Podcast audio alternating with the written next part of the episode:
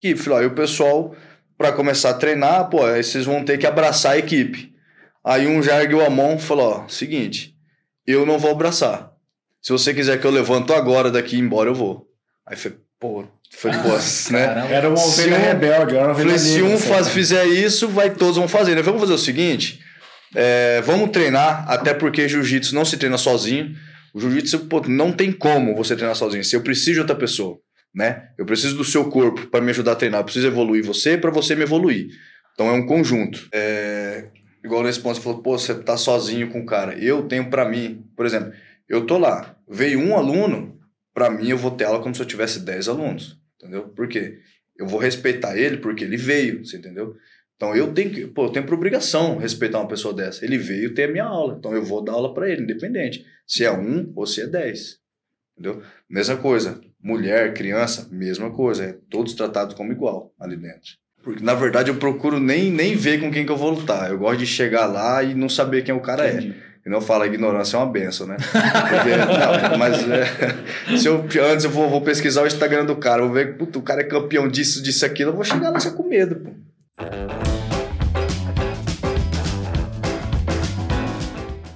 Café Brothers, episódio sessenta e sete. Seja muito bem-vindo, Osmar Neto. Obrigado, boa noite aí, galera. Cara, ele tá de volta aí de novo, né? Seja muito bem-vindo, Alex Meloto. É nóis. Hoje nós temos um convidado que está à mesa hoje, Murilo Alves. Seja muito bem-vindo no Café Brothers. Obrigado pelo convite, boa noite. Nosso diretor está diferente, é o Thiago, mas é o Tamioso. Seja muito bem-vindo. Boa noite. Tomar banho. Alex Meloto, fala pra galera seguir a gente aí nas redes sociais aí. Seguir não, é só no Instagram, né? Isso. Eu que fui aqui batizado de indigente digital, fui escalado hoje para falar de rede social. Então é para seguir Café Brothers no Instagram e no YouTube não é seguir, né? É inscrever. E o meu Isso. filho Luquinhas fala que tem que não sei o que no sininho. Dá, é, clica, é, clica no sininho e dá o like. É isso aí. É isso aqui é para fazer no YouTube. Galera, muito importante ter vocês lá no, no Instagram e mais importante ainda você se inscrever no YouTube para que mais pessoas possam ouvir essas histórias reais de pessoas reais aqui do Café Brothers. E antes de passar para o Netão, que ele vai falar dos patrocinadores, quero falar que aqui no nosso canto esquerdo, né, da tela tem o nosso Q R Code. Você sabe aí, diretor, qual que é a...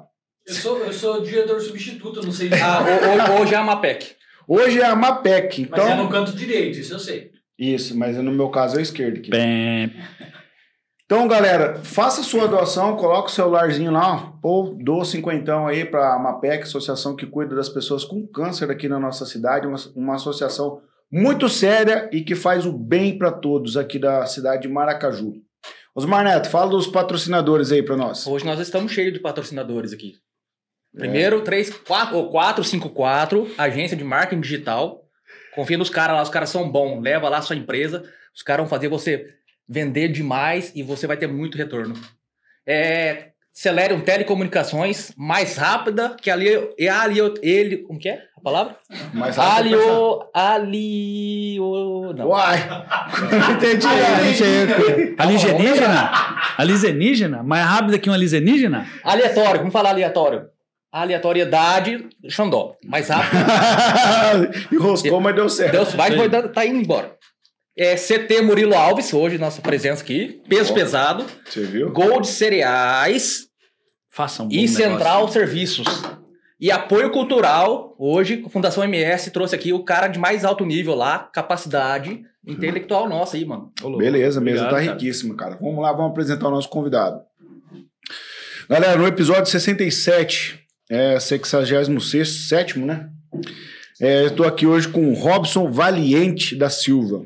Ele é instrutor de jiu-jitsu, atleta também de jiu-jitsu, faixa roxa, vice-campeão mundial no estado do Rio de Janeiro, né? É, no último mês? Foi esse mês agora. Esse no, no, no mês agora. Duas semanas atrás. As duas semanas atrás aí. Trabalha como instrutor lá no C T do Murilo Alves e ele é o pai do Ralph, está aqui para bater um papo com a gente hoje no Café Brothers. Seja muito bem-vindo no Café Brothers. Muito obrigado, obrigado pelo convite e pela oportunidade de estar aqui participando desse bate-papo com vocês. Maravilha, Netão. Puxa a resenha aí que hoje o papo vai ser de mão pesada, né, cara? Eu vou jogar a primeira pergunta para o Alex, Alex, porque eu sei que ele vai perguntar. Então, perguntei. A primeira pergunta dele, quem que é? Como é que é? A, a mesma de sempre? A mesma. Sempre? Vamos a, dar início. A pergunta padrão é... Qual o seu nome? É.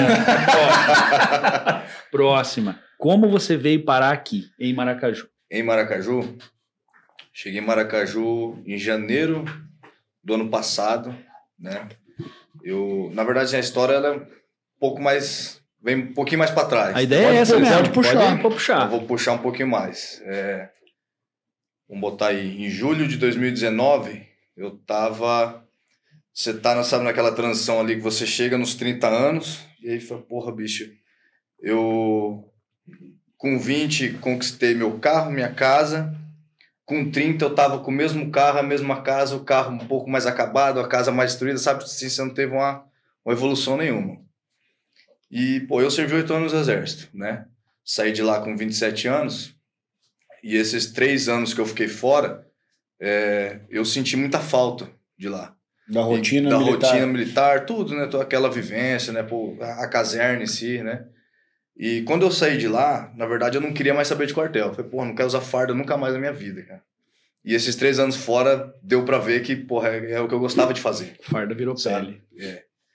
E aí eu decidi, fiz concurso da P M, não consegui passar, fiz da guarda, também não consegui passar. E aí fui pesquisando mais, né, onde que eu poderia voltar, né, pra, pra essa vida. Isso aí você tava em Campo Grande? Tava em Campo Grande ainda, morava lá.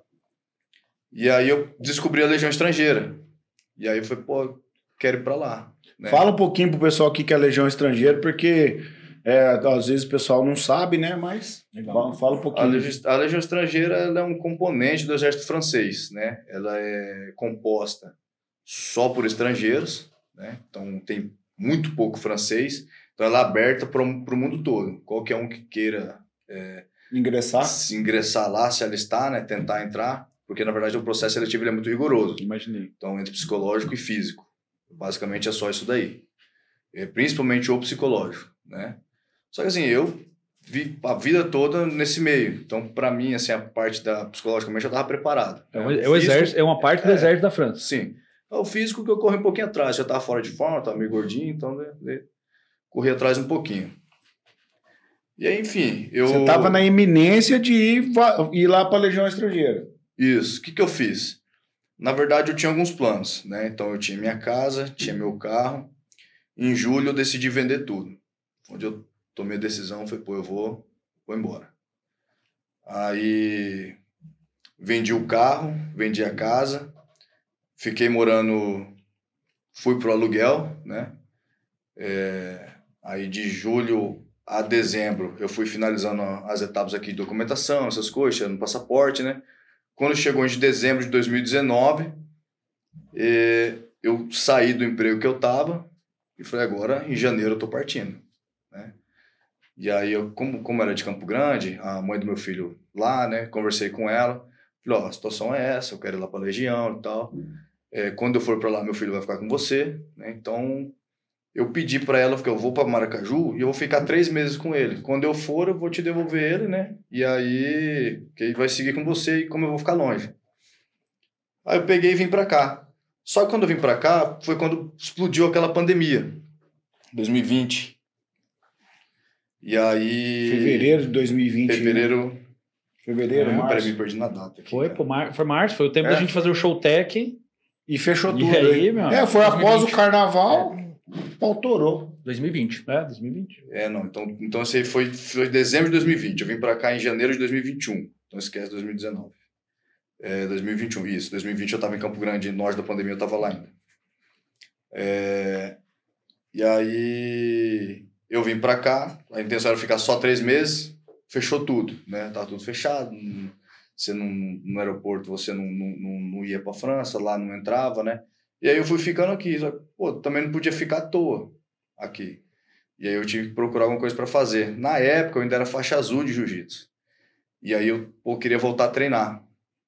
Aí aconteceu, eu procurei aqui a academia, não tinha.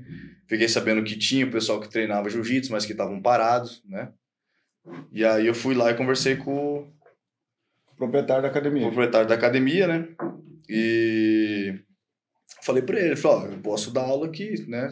Tem um público aí que já treina. Ele falou assim, ah, mas você tem condição de dar aula? Eu falei, não, tenho. Aí falou, não, beleza, não tinha condição nenhuma de dar aula.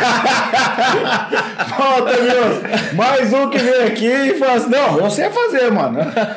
Mas como não aprende no caminho, eu te explico, vem comigo. Fazejamento. Liguei Seu fazejamento. Ô, Robson, mas você já lutava judô... Oh, já lutava jiu-jitsu. Desde do, do... Desde dois mil e quinze. Ah, tá, desde já o quartel. Ah, não, o cara já desde tava exército. Lá. Só que assim, não, nunca tinha dado aula, sempre como aluno, é diferente, né?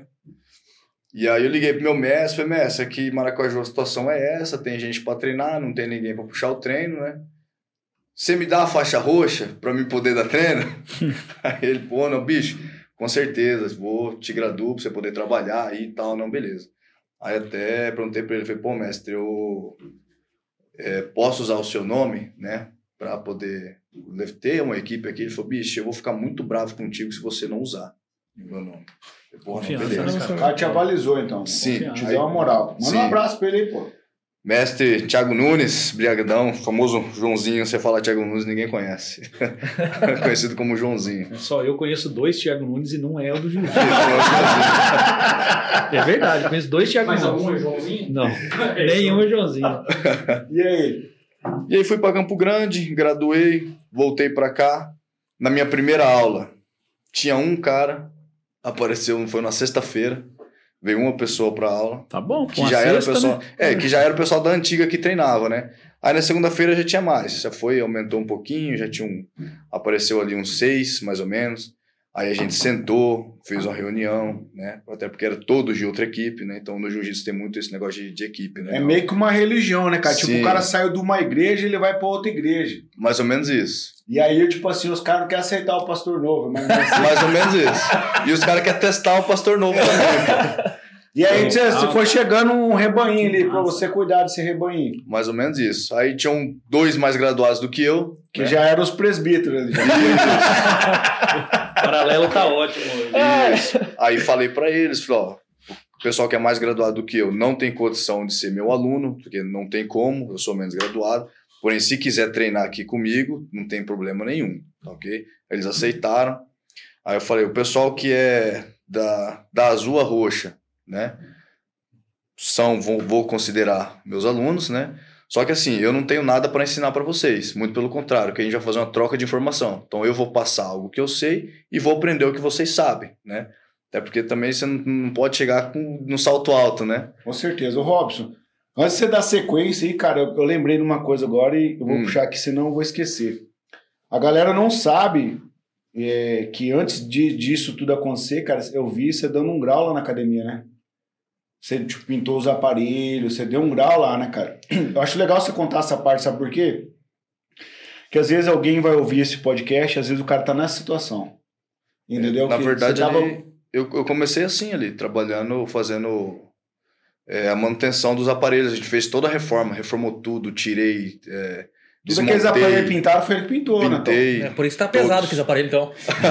Porque tá grossa lá ou não? Tá grossa, ficou, ficou bom. Não, ficou bom, tô brincando. Então a gente fez uma boa, mas não é só aparelho não, é tudo ali na, na academia, sou eu que faço, inclusive até hoje, pô. Aquela parte de pintura interna ali, do chão, tudo você que fez? Ali? É, do chão não, do chão ele foi contratado. Mas, a, por exemplo, manutenção da piscina, sou eu que faço. É, telhado lá...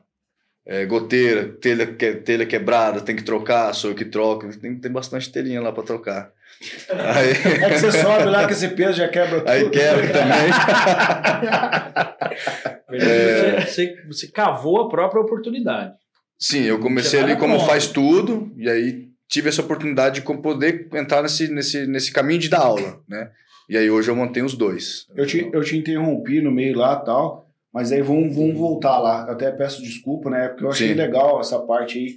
Tipo, não é demérito para ninguém o que você fez lá. Muito pelo contrário, muito honroso. Um serviço muito honrado de, de fazer ali, né, cara? A manutenção das coisas. Continua fazendo ainda, né? E ainda agora tá dando aula. A gente falou que a galera foi chegando aos poucos. Sim. E aí você com muita humildade ali falou, ó, galera, foi explicando, tal, tal. Vamos lá. E aí foi, foi, aí foi a situação da equipe, né? Aí falei aos, aos faixas brancas, são meus alunos e tal. E falei a questão da equipe. Falei, ó, e o pessoal, pra começar a treinar, pô, aí vocês vão ter que abraçar a equipe. Aí um já ergueu a mão e falou, ó, seguinte, eu não vou abraçar. Se você quiser que eu levanto agora daqui e embora, eu vou. Aí falei, pô, Falei, ah, pô, né? Era uma ovelha um, rebelde. Era uma ovelha falei, se um faz, fizer isso, vai, todos vão fazer. Né? Vamos fazer o seguinte, é, vamos treinar, até porque jiu-jitsu não se treina sozinho. O jiu-jitsu, pô, não tem como você treinar sozinho. Se eu preciso de outra pessoa, né? Eu preciso do seu corpo para me ajudar a treinar. Eu preciso evoluir você para você me evoluir. Então é um conjunto, né? Você foi muito sábio você... nessa hora, hein? A primeiro teste de liderança foi aí, né? E é e engraçado, aí, né? O cara não quer dar um abraço, às vezes, por vontade própria, mas o cara tá lá se abraçando uma hora no chão, pô. Não, eu queria... É. Eu, não sei se é a hora de perguntar. Qual é o motivo, não desse específico, mas o porquê que uma pessoa não abraçaria a equipe? Porque... Por respeito ao outro mestre? Isso, ou... na verdade é assim, porque você vem... É, o, o jiu-jitsu tem muito... É fidelidade, que a gente chama, né? Tanto quanto você, você ser fiel ali e leal ao seu mestre, aquele cara que te ensinou desde o início, né? E aí você, de repente, assim, largar ele, trocar e ir para outra pessoa, né? Então, no jiu-jitsu, antigamente... Hoje é menos, mas antigamente a gente chamava de creonte, quando fala, fazia isso daí, né? E aí o cara ficava mal visto, ficava queimado, né? É mesmo. E, e os mestres se importavam? Se importam? Sim, vixe. E oh. muito... Oh, oh, oh, e lá no boxe tem essa fidelidade aí com, com o mestre, assim, ou é só no jiu-jitsu? Assim, a gente tem a gratidão, mas não tem tanto, assim... Esse apego. É, isso. Não é que não tem, no boxe apego. Não tem tanta equipe, assim, né? É mais, um, mais esporte individual, é assim, né? Você fecha e você vê que não tá dando resultado, aí você conversa com o seu, com seu técnico lá e fala, não tá dando certo, vamos mudar de equipe. Pega e vai. Não tem tanta, é, assim, fidelidade, né? Mas também precisa... Vai de um para outro, né? Vai de um para outro, na verdade. Mas também precisa de outra pessoa para treinar. Ah, tem não, como treinar o boxe sozinho, né? Sim, sim. Até dá para dar umas porradas no, no saco de pancada lá, mas... Igual ping-pong na parede. Hoje é. em dia, quem me ajuda aqui no boxe é o Robson hoje. Até não vamos ele, falar dessa troca. Ele cronometra coisa. tudo, as coisas. Mas rola o um abraço depois ou não? Hã? Só rola de gratidão. Obrigado, obrigado. Só de gratidão. E aí, mano, daí a galera... Você chegou, putz, você foi colocado ali, né? Confrontado, né, cara? Sim. Na fogueira. Na fogueira, mano. E aí, na hora eu falei, então vamos esquecer esse assunto de equipe, vamos fazer o seguinte, vamos treinar, e aí mais pra frente a gente resolve isso daí, né? E aí, pô, e tamo junto até hoje. Todos que estavam ali naquela roda, todos estão comigo até hoje. E como é que foi o primeiro treino ali, cara, que você... Você não podia transparecer pra eles que você não sabia. Ah, mas não tem jeito, o cara sabe. Porque é, eu acredito que provavelmente todos os profissionais que já passaram aqui nessa mesa, aqui, inclusive os que estão aqui hoje, em algum momento você teve que estar diante de uma, de uma plateia, diante de um público, ou diante de alguma situação que você está ali a primeira vez e você não poderia demonstrar que você não sabia. Sim. Como que foi essa sensação para você? Na verdade, para mim foi muito tranquilo. Pelo fato da formação militar. Como eu era cabo, então, pô, eu comandava tropa, né? Hum. Pô, então eu comandava tropa sessenta soldados, principalmente Ordem Unida. Então colocava em forma, marchava, tem todo aquele lance de você puxar canção, essas coisas. Então, nesse ponto, é, não tive problema nenhum. Até porque muitas vezes, com a tropa ali, às vezes não tinha noção do que eu tava sabendo, do que eu tava fazendo, só que eu não podia deixar o soldado ver que eu tava cagando pau, que é a nossa, a nossa, nossa gíria de lá, né? A gíria militar. Então você, pô, ia ali, fazia um joguinho de cintura, né? Dava uma manobrada. E eu consegui levar graças a isso. Aí a galera do jiu-jitsu, provavelmente os mais velhos, perceberam que você Sim. não tinha a manha do negócio, né, cara? Uhum. E aí, se não tem as manhas, não entra não. Tá engraçadinho hoje. E aí passou o primeiro treino, tem aquela resenha ali e tal depois, o pessoal foi chegando e tal. É, não, acabou o treino, assim... O pessoal agradeceu o treino, né? Falou que gostou e tal, e aí foi embora, né? Beleza, e a gente continuou seguindo. Depois, assim, de um ano, mais ou menos, ali que você conhece. Caramba, já pessoal, passou né? um ano já, velho? Eu, eu digo assim, questão ah. desse, desse ponto, né? Uhum. E aí os caras veio falar comigo, falou, pô, bicho, assim, depois de toda a evolução que eu tive, né, e tal, eles falavam pra mim, falou, pô, bicho, você, Robson, de hoje... Ao que chegou, pô, você é outra pessoa, cara. Eu falei, é por quê? Eu falei, bicho, porque quando você chegou aqui, você não tinha condição nenhuma de ser professor. Os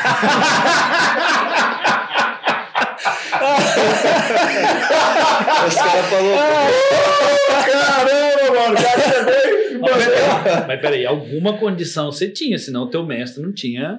Não, sim, não, mas inclusive até na... É na verdade, o, ele o foi muito pra me ajudar mesmo. Né? É, ele, foi, ele foi, na verdade, ele foi pra me ajudar mesmo. Porque até lá na academia... eu tava meio que, sabe aquele turistão? Vai, vem, vai, vem, né?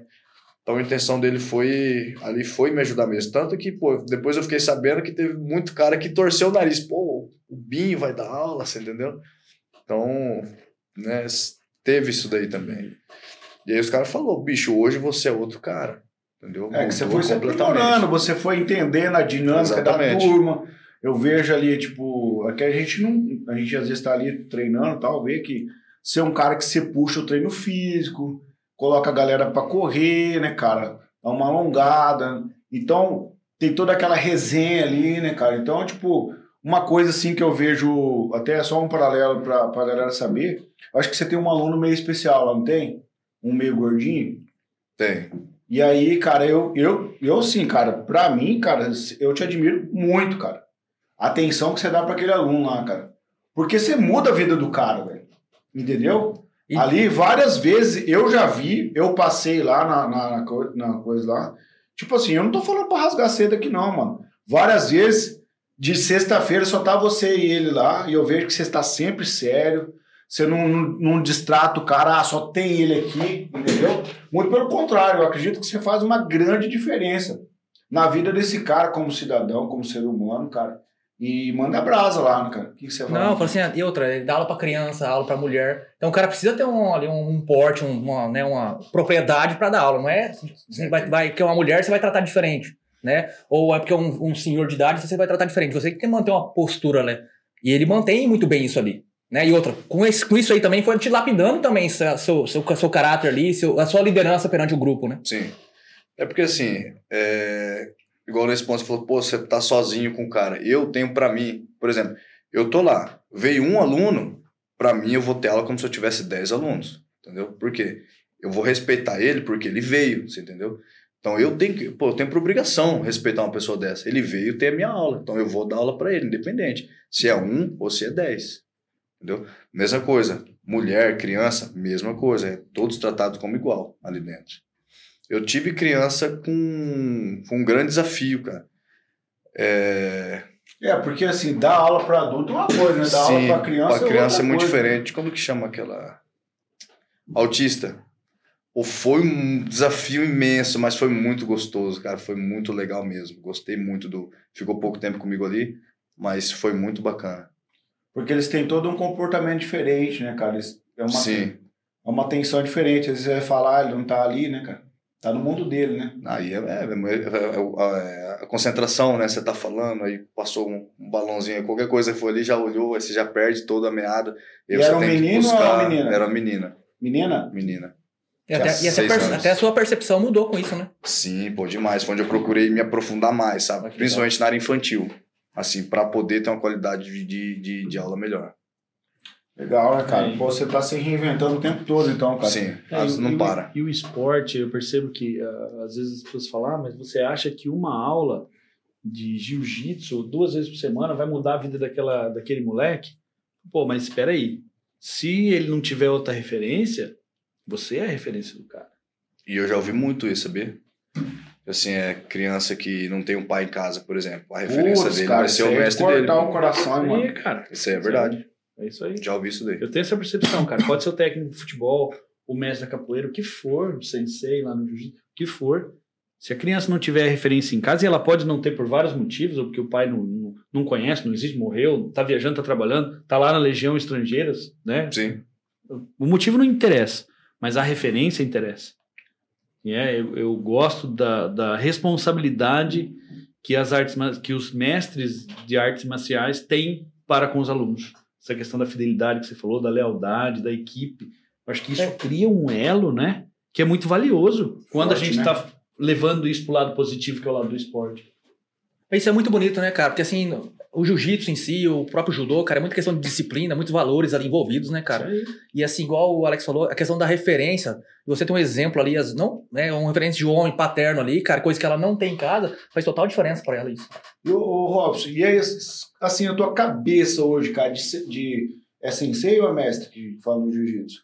É mestre que chama. Mestre, porque assim, ó, você entende como, cara... Como a gente se torna uma referência? Não é que a gente... Você quer se tornar uma referência e você vai seguir um manual.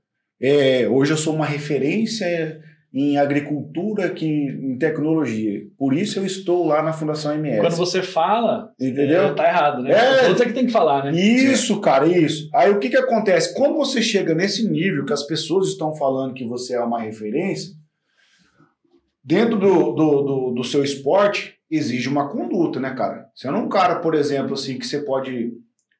É, ficar, fumar maconha, usar droga na frente de todo mundo. Não que você use escondido, né? Mas... De preferência.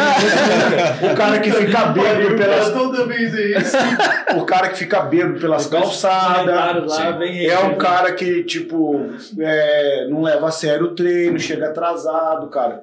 Porque você se tornou uma referência pela sua conduta, mas você se manter como referência é muito mais difícil, não é? Isso é aquela história, né? Você pode fazer mil coisas certas, né? Uma coisa errada que você fizer Sim. vai condenar tudo. Muito legal, cara. Então, realmente... Muito legal essa sua resposta. Realmente é isso daí. É, pô, eu cheguei até aqui. Foi fruto de um trabalho muito... Árduo, né? Árduo. Foi muito difícil. Não foi fácil. Foi muito difícil mesmo, sabe? E aí, pô, eu vou estragar tudo com as bobeiras? Então, não. Eu não bebo. Já não tenho esse problema de estar saindo. Sou um cara muito caseiro, entendeu? Moro eu, minha mãe e meu filho. Então, pô, eu dedico meu tempo ao meu filho, sabe? Quando eu não tô treinando, não tô na academia, eu tô com ele em casa, levo ele pra escola, busco, faço atividade com ele, entendeu? E aí ele que ia passar três meses com você... Acabou ficando. Que legal. Aí, mas aí foi por questão de... de ia ficar mais fácil pra mim cuidar dele, pra ela ia ficar mais complicado, ia ter que pagar babá, então isso na época ia ser um gasto pra gente que não... Que legal. Que não, não, não era... Não, não convinha, né? Claro. E as escolas na época estavam fechadas, tudo fechado. Então aqui eu tinha com quem deixar, lá eu não tinha com quem deixar. Então a gente acertou que assim foi melhor. Estamos assim até hoje. E aí, tipo assim, então o, o, o mestre é o cara que ele não pode ser um cara baladeiro, ele não pode ser um cara que compra e não paga, Sim. ele não pode ser um cara que... que ser um, um, mau, um mau exemplo, porque tipo, ele não tem autoridade daí na, na frente do, da... Né? E aí, o que que acontece, Murilo? Dentro desse contexto que ele acabou de falar aqui para nós, é a prova real que, que as palavras, elas convencem, mas o exemplo arrasta, né? Sim. Sim. E aí, hoje, essa galerinha que tá chegando ali com você, os teus próprios alunos, te tem como referência de um cara trabalhador, batalhador. E por conta disso, vão se tornar pessoas melhores. Cara, isso é um baita condutor do esporte, cara. A sociedade precisava olhar foi isso. Por isso com... que, foi por isso que eu puxei essa conversa o... do mestre e da referência. Precisa... É uma lição do esporte isso, cara. Não, questão da disciplina, é, né? É que você tem que ter certas condutas, vamos supor. Eu, de vez em quando, eu tomo uma cervejinha, mas é muito raro. Aí, vamos supor que minha esposa pegou o telefone para tirar a selfie. Ô, oh, peraí, deixa eu deixar. Aqui. Porque, exatamente, uma conduta errada vai estragar tudo que você, que você trabalhou. Às vezes o cara vai olhar aquela cerveja que eu tô tomando, vai achar que São eu faço bêbado. Sempre isso, entendeu? Aí eu já, não, não, não, deixa aqui do lado. Mas isso daqui é uma vez no ano, né, que eu faço, geralmente, quando acaba os calendários de competição. Aí, geralmente eu, eu me policio por causa disso. A gente se policia por causa do palavrão, né, também, a gente isso, não fala, sim. porque a gente tem uma referência para as crianças, né? Exatamente o que o Robson falou. Ah, com as crianças, legal. E como é que foi esse momento aí que vocês dois se encontraram aí? Porque hoje vocês estão trabalhando junto, né, cara? Queria que você falasse um pouquinho, hein? Sim, o Robson me ajuda a treinar hoje. Ele começou dando aula pra Janaína lá, e eu via ele lá, eu treinava sozinho. Aí o Torado abriu a empresa, né? E ele tava sem tempo pra mim. E eu tinha já vindo de outra cirurgia, porque depois que eu vim aqui, eu fiz outra cirurgia. Ah, cara. Fiz outra cirurgia. Jesus aí, dos crentes, o cara é tudo... Aí eu precisava voltar a treinar, aí eu vi o Robson lá, peguei a referência dele com a Janaína. Janaína falou, não, não, pode, ele é bom, ele é bom. Eu falei, ô Robson, me ajuda aqui. Ele falou, ah, mas eu sou professor de jiu-jitsu e tal. Eu falei, não, me ajuda, eu, eu preciso, é, eu preciso de alguém, eu preciso de alguém, porque para cronometrar tempo, essas coisas, me ajuda aí. Aí ele falou, não, beleza, bom que eu aprendo, né? Foi. Vai ser uma troca mútua, eu aprendo. Aí estamos aí até hoje. Me ajudou bastante, fui campeão estadual, fomos, né? Campeão legal, estadual tá duas semanas atrás. Caramba, então nós só estamos com férias, né? Então... Foi graças ao Robson que me ajudou muito. Não, só, só medalha de ouro e prata aqui, rapaz, tá louco? Eu já estava fazendo umas contas aqui, eu sou biólogo, então eu sou ruim de conta. Você falou que há pouco tempo atrás você saiu do exército, não é? Você estava turistando na academia. E, e esse mês você foi vice-campeão mundial? Pô, no mínimo você teve uma trajetória aí de dois anos de um monte de treino, porque ninguém é vice-campeão mundial turistando na academia. Desde que eu comecei aqui, eu treino todo dia, duas a três vezes por dia. Duas a então, três vezes por menos, dia? São mais ou menos dois anos nessa batida. Calma lá, duas a três horas por é, cara, dia ou duas a três vezes por três dia? Três vezes, porque quando eu dou aula, eu, dou, eu treino também, eu não só dou aula. Entendeu? Você então, não fica lá... Oh, não, porque eu sou um lá, cara que eu, eu não aguento, eu tô machucado, fight. Eu falo, ah, essa semana eu não vou treinar. Vai eu começo fight. a ver os caras saindo na porrada, eu não aguento, os caras estão no meio. O cara fica um tarado, né, bicho? Cara, cara, porque eu imaginei que tivesse uma trajetória pra chegar onde você chegou esse mês. Pô, sim, eu treino muito, cara. O que eu, eu posso fazer é que a gente se dedica, assim, é que o esporte individual, igual a gente sempre conversa, não tem um negócio de tocar a bola pro lado e relaxar, né? É você e você ali dentro. Assim, até o final, do começo até um o final. Um treino que você perde, um treino que você deixa de fazer, você vai pagar lá em cima. É, que... é a mentalidade do campeão, né, cara? Exatamente. O, o, o tênis, eu jogo tênis. O tênis é um esporte muito mental.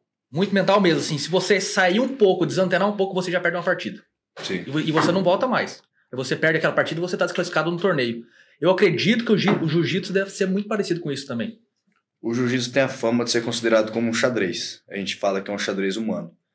Porque o jiu-jitsu ele é assim, ele é falho, entendeu? Então, não existe posição perfeita. E isso é o que deixa o esporte maravilhoso. Por quê? Cada posição tem uma contraposição. Então, se você está fazendo algo em mim, no tempo certo, claro, no tempo certo, eu consigo inverter aquela posição. Para cada ataque, ataque tem uma defesa. Tem, um contra, tem uma defesa e um contra-ataque. Entendeu? Então, não existe igual perfeito no jiu-jitsu. E isso que é a maravilha do esporte. Porque você tem que... Tudo que você vai fazer, por exemplo, ah, eu quero pegar seu braço. Eu não vou direto no seu braço. Eu vou te enganar no pescoço. Até sobrar seu braço. Entendeu? Então, essa é a... a gente fala que é o xadrez humano. Você tem que ir enganando seu adversário, induzindo ele a chegar onde você quer. É, e, e no xadrez falam que os melhores jogadores são aqueles que conseguem prever o maior número de movimentos do adversário. Sim. Então, você pega aqui... Para daqui cinco jogadas, se ele fizer o que você está imaginando que vai fazer, você encurralar. Nossa, que é o grande objetivo do xadrez. Isso. E eu, eu vejo que no jiu-jitsu você tem um, uma, um duelo mental. E, e eu imagino que... Eu que quase não assisto luta, até por falta de hábito de T V mesmo, mas eu imagino que seja algo parecido. Você fica, os caras ficam se, se tentando e vai estabelecendo padrões, vai falando, pô, assiste luta passada... Imagino que tem uma, adversário. uma parada mental fortíssima nisso. Eu, na verdade, eu não costumo estudar adversário.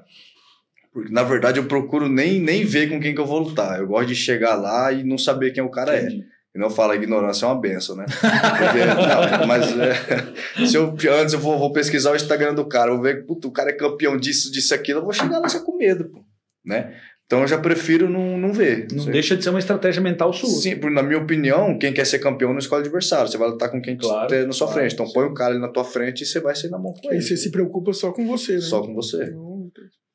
Eu fiz a pergunta pro Murilo, né, cara? Como que foi lá e tal. E pra você, como que foi receber esse convite do Murilo lá, cara? Pra, pra fazer essa troca, vamos dizer lá. Cara, foi muito, muito bom mesmo. Até na época eu ainda falei com ele. Eu falei, pô, cara, eu vou... Bom, você me ensina, né? E aí eu vou aprender. Daqui a pouco eu estou fazendo um personal fight também, né? Deu risada. Mas é, na época até eu falei para ele não precisava nem me pagar, porque eu queria aprender, né? Eu falei, bicho, então eu vou, o meu pagamento vai ser o, o ensino. O ensino. Aí ele insistiu, não, bicho, eu vou, vou te ajudar. Legal, né? Foi, foi, então com essa parceria ainda. Então, sim, sim. Hoje, sim. Esses dois. Ah, não, eu pra... posso fazer um parênteses? Ah. E também a afinidade que eu vi, eu como pai, né? Eu via o pai que ele é, o, o ser humano assim de fora. Eu falo, mesmo se o cara não é preparado, não sabe o boxe, eu, eu quero esse cara na minha equipe, entendeu? Porque Pô, legal, eu via cara. ele com, com o filho dele. Humano, né? Porque a gente vê cada coisa aí, né? De pai, às vezes, que abandona o filho. Mas o Robson é um amor. Falei, aí eu, como pai, eu me comovi. Falei, não, eu quero esse cara aí. Legal, ele tem o um porte físico. Já que dá pra aprender, às vezes, né? Faz um sparringzinho. Não, e aí, você, e aí você chega lá também, lá no, no, no, no dia da luta, lá, né, cara? O cara vê a tua equipe, né? Ah, não. Eu vou, é. o dia, avisa aí que eu vou mandar um netão com você daí também. Tá bom. Daí chega, chega junto lá, né? Meteu o louco no adversário, já vai ganhar a luta antes de lutar, né? Você vê como, só o cara vê a equipe, né? Você vê como uma questão da referência retórica, né? Estamos aqui falando de referência de pai. Exatamente. Entendeu? Foi o que eu mais, que mais pesou na balança para mim escolher. Falei, não, eu vou fazer o convite. E às vezes o que, que acontece na cabeça do Robson, ele, ele nem sabe disso, cara. que ele é uma referência para você de pai, entendeu? Porque ele faz aquilo que ele tem no coração com o filho dele. Só que o que acontece, cara, é, é, é muito louco isso, cara. É, tem um texto em Romanos que diz assim que nós estamos cercados de uma grande nuvem de testemunhas, cara. Então, todo lugar que você está andando, que você está fazendo, cara, as pessoas estão te observando. Sim. Entendeu? E, e aí, cara, qual que é a beleza disso que eu vejo? Que você consegue ser um personagem por um tempo, não o tempo todo. Em algum momento você vai escorregar. Então, o que eu entendo com isso? Que todas as pessoas que tiveram sucesso e êxito, qualquer segmento, trabalho, esporte, qualquer coisa, tem verdade no que elas fazem. E elas são aquilo real. E o cara que ele quer ser o que ele não é de verdade, ele alcança um ápice há algum tempo, mas daqui a pouco... Vida curta. É aquele cara artista de uma música só. Todo mundo esquece, né? Não esquece, caneta, entendeu? Azul... Azul. É, é isso aí mesmo, ninguém sabe. É, a gente chama na, na, na, no meio cristão de Ministério Bananeira. Ótimo. Seis meses já deu caixa e morreu e acabou, filho, entendeu? E agora, quando o cara vai construindo uma história, que é o seu caso, que você está construindo a sua história, o Murilão aí, todos nós aí que estão acompanhando, a cidade pequena, as pessoas se conhecem, né, cara? É mais ou menos igual a castanheira, né, cara? Castanheira cresce muito, leva muito tempo para crescer, ela aprofunda suas raízes, né, cara? Mas quando ela começa a produzir fruto, ela produz fruto muito tempo, cara. Você é meio biólogo também, né, Xandor? Mas não faz sentido? Não, eu tô, Total. Eu, eu tenho até um biólogo aqui na mesa aqui, é, é, se eu tiver errado, você me corrige aí. E até essa questão que vocês falaram sobre referência e pai, e acaba entrando numa questão só, é, eu acredito que todos aqui, sem exceção, talvez com exceção talvez do Xandó, que assim, quando, quando a gente é criança, quem são os nossos heróis? São nossos pais. E por que eu citei ele? Porque ele não teve a presença de um pai em casa. Mas teve uma referência. É, eu tive uma referência depois de um tempo assim que a gente acaba... Eu tive más referências, na verdade, né? Que eram os maridos da minha mãe, né? Então eram, eram péssimas referências. Por um tempo, né, cara? Depois as pessoas ficam mais velhas e, e a vida muda. Hoje eu tenho um bom relacionamento com eles, né? Mas eu tive, durante um tempo assim, não eram boas referências. E aí eu tive uma boa referência que foi o meu avô, né? Isso aí. Então o cara chegou e quebrou esse paradigma, cara. E legal. Isso faz muita diferença na vida de um, de, um, de, um, de um ser humano, de um homem. A referência paterna, cara. E assim, pegando esse lance, cara, é, até a gente vai passar para você, Robson, falar isso, cara. Sim. Eu vi muito isso nas escolas. A gente tem esse trabalho de fazer uma palestra nas escolas. Que essa falta de referência paterna, ela quebra as pernas da sociedade, mano. Entendeu? Porque, cara, é, em alguns momentos na vida do homem, você vai estar em decisões que você vai ter que tomar, escolhas que você vai ter que fazer, que você não vai ter aquele colo de pai, mano. E, e sabe que eu sempre me vejo assim, hoje, tendo que tomar decisões e, e me remetendo mentalmente a uma decisão do meu pai de vinte anos atrás. Poxa, meu pai fez isso. Ou a minha referência, ou meu avô. É, por isso que a referência, eu insisto nisso, ela é importante. Com certeza. Você vai buscar lá atrás, cara. Ô, Robson, então, cara, assim, pegando esse, esse gancho aí do, do, do Alex, cara, é, hoje você é um, vamos dizer, você é um pai solteiro. Sim. Como é que é ser um pai solteiro, cara? Porque, tipo, mãe solteira a gente conhece, assim, sabe? É, é mais comum, mais corriqueiro, né? Mas pai solteiro, mano, é, cara, eu vou falar pra você, cara, não é muito comum, não é verdade? E eu acredito, cara, que a gente nem ia levantar esse assunto, porque não passava na minha cabeça isso, né? Mas eu acho legal, se você puder conf- é, compartilhar com a gente a tua rotina, como que é ser pai solteiro, cara. Não tava na pauta. Né? Não tava na pauta. Cara, na, na verdade é uma experiência muito boa, porque como eu disse, ou eu tô no trabalho ou eu tô em casa. Eu sou um cara caseiro, eu não saio, eu não vou pra balada, eu não bebo. Ou eu tô trabalhando, eu tô com meu filho, não tem outro, outro quando, destino, vamos dizer assim. Quando ele veio morar com você, ele tinha quantos anos? Eu vim pra cá, ele tava com dois. Pra dois aninhos, cara? Hoje ele tem quatro. Já tá dando porrada, já. Já, ele treina jiu-jitsu e judô. Aí. Já participa de campeonato, tem cinco medalhas, como dizer. Aí, aí, Ralph Pitbull. Ralph Pitbull. Ralph Pitbull. Quatro anos. Quatro anos, cara. Tá fera, hein, cara. Cara, e aí, tipo, você Dois aninhos ele veio pra cá, então você, você foi o cara que trocou fralda. Sim, não, mas isso eu sempre fiz, mesmo casado. A gente... Faz uma mamada, dá banho. Sim, sempre ajudei, ainda quando era casado, ajudava a trocar fralda, eu nunca fui aquele que deixei só pra mulher fazer, entendeu? Eu acordava de madrugada, quando ela estava muito cansada, eu levantava de madrugada, ficava com ele, entendeu? É, ela saía para trabalhar de manhã, eu ficava com ele na parte da manhã, que eu trabalhava na, da tarde à noite, né? Aí depois, quando eu deixava ele na escola, aí meu cunhado pegava para mim, deixava com ela, e depois, à noite, ela que cuidava, né? Então a gente sempre dividiu muito esse trabalho. Isso aí, eu nem, eu nem falo Desde que o pai pequeno. ajuda, o pai faz a parte dele, né? Você é, sempre é, é não ajudar, né? é fazer, é, é fazer a sua parte. E aí você veio para Maracaju, ele pequenininho e tal, e aí sua mãe dá uma força também. Sim, que aí quando eu tô trabalhando, é ela que, que cuida ela pra mim, na parte da manhã, e à tarde ele estuda, né? Aí ele tá, fica na escola. Aí à noite ela fica de novo, que aí eu tenho aula à noite, aí quando eu chego a gente assume a bronca. Putz, legal, né, cara? Caramba, mano. É, na verdade é o seguinte, é, a gente não quer polemizar muito a parada, mas eu acredito que quem vai ganhar com isso é só você, mano. Entendeu? É...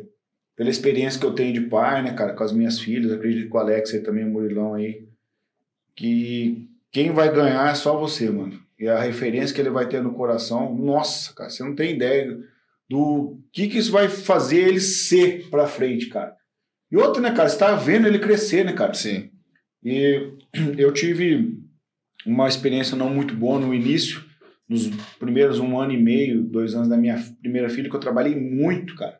Então eu ficava muito pra fora, muito pra fora, muito pra fora, viagem, coisa areada e tal. Então eu não via ela crescer praticamente, cara. Então isso não é bom pra gente, cara. E nem Como... pros filhos. E nem pros filhos, cara. Porque assim, cara, passa assim muito rápido. Então quando a gente foi ter a segunda filha, é... isso é uma diferença de doze anos. Então eu cheguei e eu não queria mais perder isso, né, cara? Porque o gostoso dos filhos é... ali de um ano até quatro anos ali, cara, é muito massa, cara, aquela fase ali, entendeu? Descoberta e tal. E hoje você tá com ele ali, quatro aninhos e tal, ele, ele estuda, você vai, busca, tem uma rotina. Por isso que eu disse, é um pouco incomum para um pai isso, né, cara? Não, e é, e é incomum até do pai aceitar a criança que tá morando junto, cara. Exatamente. Geralmente, é. a probabilidade é ele tá com a mãe e o pai, não, cada três meses, quatro, quatro, quatro meses eu venho isso visitar. É um padrão isso, né, cara? É um padrão, isso você quebrou o padrão. E é como você falou da questão da referência, o espelho, eu tenho assim para mim, a criança hoje, a cabeça dela é como uma esponja, né? Então tudo que ela vê, ela absorve, né? Principalmente em casa. E como a minha rotina é só luta, pô, o que que ele tem na cabeça dele? Ele quer crescer, quer ser lutador, né? Você entendeu? Então, mas não foi eu, lógico, eu tenho uma influenciazinha ah, ali, né? É, é, é, né, cara? Mas eu também não fico colocando isso na cabeça dele, né? Tanto esse final de semana, esse dia no U F C, né? E aí o Charles do Bronx foi lutar, né? Ele tá lá sentado no meu colo, eu falei, ó, pai, vem ver isso aqui. Será que você vai querer lutar isso aí algum dia? Ele, eu vou. Eu falei, ó, pai, vem, senta aqui e vem assistir. Esse aí... Por mim, você não precisa lutar, tá? Mas assiste aí e vê se você vai querer. Aí assistiu a luta lá do Charles e tal, acabou, né? E aí, pai, o que, que você achou? Ah, pai, acho que eu vou querer sim. Ô, Robson, cara, oito anos de exército, cara. É, eu sei que o exército, ele tem muita coisa boa para ensinar. Também tem muitas experiências difíceis que passam lá dentro. Queria que você compartilhasse com a gente aí É, uma ou duas experiências muito boas que você trouxe de aprendizado para a sua vida, e se quiser compartilhar alguma experiência negativa também, sobre dentro do, do Exército. Você serviu lá em Campo Grande mesmo? Servi em Campo Grande, servi no vigésimo Regimento de Cavalaria Blindado, Regimento Cidade de Campo Grande. Mais ah, conhecido como vinte. vinte R C B. Ah, o vinte R C B. Cavalaria. E aí, cara, compartilha para nós aí como foi esse, esse, é, o que, que você tira de aprendizado legal aí do, do Exército que você trouxe para a tua vida. Na verdade, servir o exército para mim era um sonho, né? Eu, desde criança, desde adolescente ali, pequeno, sempre gostei. É, sou fissurado na história da Segunda Guerra Mundial, sempre pesquisei, sabe? Conheço bastante coisa da, da, desse ponto. Então... Assiste bastante filme de guerra também? Filme, documentário, assisto tudo. Tudo que tem, que seja esse assunto, eu assisto. E aí, um sonho meu era servir, né? Consegui ingressar é, com... Você se alista ali com dezoito, serve no ano que você completa dezenove, né? consegui enganjar, graças a Deus. Enganjei naquele sistema. Você sabe fazer isso? Sei. Não sabia. Mas eu me virava. Bom, quase, sempre fiz isso a vida toda. Quase que eu caí nessa. Fazia isso. É, na época, na verdade, meu pai, ele era... Ele trabalhava com... Na, na, na antiga Telemon, hoje nem existe mais. E aí, de vez em quando, eu ia com ele, mexia em orelhão, essas coisas, né? E aí, quando eu cheguei lá, os caras me mandaram pro Pelcom. Perguntaram se eu sabia mexer, entendia alguma coisa de, de telefone. Eu falei, não, entendo. Tudo. Entendo tudo. O cara já vai entregar. Comunicações, né? Comunicações. É, tanto que eu fiquei no, fiquei no Pelcom, né? Servi os oito anos. Não no Pelcom, lá dentro eu mudei, né? De, de alguns setores, mas o meu início foi ali no Pelcom, mexendo com o telefone. E aí tinha dúvida, ligava pro meu pai, na época ainda era orelhão naquela época, né? Não tinha celular. E aí ligava pra ele, tirava, o pai, como que faz isso? Aí ele me explicava, né? Chegava pegava lá e desenrolava. Bizu. Pegava o bizu e desenrolava. Legal. É, nesse mês, uma coisa boa, muito boa aconteceu comigo, foi dois mil e treze. dois mil e doze para treze, é, fui selecionado para ir pro Haiti, né? Então fiz todo o treinamento, seis meses de treinamento. Muito, assim, foi uma experiência muito bacana. É, treinamento rígido, fechado, viajando bastante. A gente fez muito treinamento aqui na fronteira. E o último mês, né, que foi ali o, o, os quarenta dias de... Como que a gente chama? Internato. Isso, de internato, né, do final de, de, do treinamento, a gente fez em Cuiabá. Então, não conhecia a cidade também, é uma cidade muito bacana. Só que assim, não deu para sair lá, né, porque era, era internato mesmo. Mas o pouco que a gente andou lá, gostei muito. E só que, infelizmente, não consegui ir, né? Faltando duas semanas para a gente embarcar, para ser, pra ser enviado, eu fui cortado, porque cortaram treze vagas do meu esquadrão, e aí cortaram os treze mais modernos, e eu tava no meio desses treze. Putz, cara. Que aí o que acontece? Mandaram, como a gente fala lá, né? Mandaram treze peixadas de Brasília. E aí tiraram os treze mais modernos para mandar os peixes, né? O que, que aí... é moderno? Moderno, moderno é... Assim, dentro, dentro da hierarquia, por exemplo, eu entrei...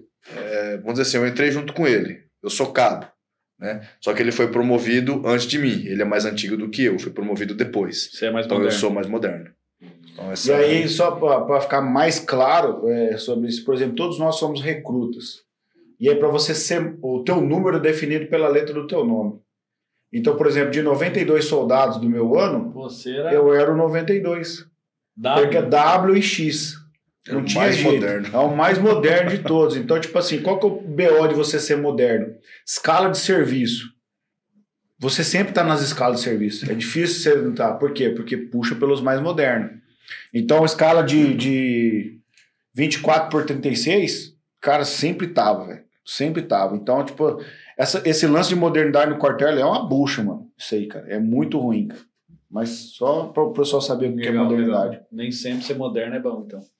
No, no quartel é lá é horrível. É a pior coisa que tem. tem e assim, e, e eu, assim na, pela minha antiguidade do tempo que eu entrei, eu não era moderno. Porém, naquele grupamento, sim. sim. Você entendeu? Tinha só, pô, muito cara... Principalmente por questão de patente, entendeu? Pô, tinha muito sargento. Como eu era cabo, tem boca, né? Pela própria patente, você já perde. Essa época foi quando teve o terremoto no Haiti, não foi?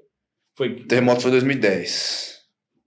O terremoto foi dois mil e dez. Eu lembro que muita gente queria ir pro Haiti. Ah, ganhava em dólar, né, mano? Ah, era isso, era isso. Ganhava em dólar. Tem amigos meus do, do tempo que, ser, que eu servi em Jardim que o cara mudou a vida dele, mano. Tinha soldo, então. Cara, sim, sim, o cara construiu casa, construiu um monte de kitnet. O cara fez a vida dele. Contrapartida, teve outra galera que foi pra Miami, que é do lado ali do Haiti, tomou a grana lá, mano. Entendeu? Então, assim, a oportunidade teve uma galera. Não foi isso, mais ou menos, que aconteceu? Isso que eu ia falar, igual você falou. É, teve gente que, que... Porque, assim, você recebe o salário da ONU, que é em dólar. Então, eu acredito que, na época, a gente jogando pro real aqui, acho que era dois e pouco. Então, dava o dobro do nosso, da nossa moeda, né? É, hoje, daria muito mais. E aí, e o cara ainda continua recebendo o salário daqui. O salário nada, daqui não para. Não, sem, sem gastar, gastar nada. nada. Aí, geralmente, o que o pessoal fazia? Deixava o daqui, deixava o cartão com a família, né? E de lá, gastava só o de lá. Só que, pô, tem que ter cabeça, né? Então, o cara que guardava, porque, se eu não me engano, a cada duas, três semanas ali de, de trabalho, você tinha uma de folga. Pô, fica na base, ou vai numa praia ali perto, né? Mas tinha cara, eu, pá, vai conhecer a Disney, vai pra Miami, entendeu?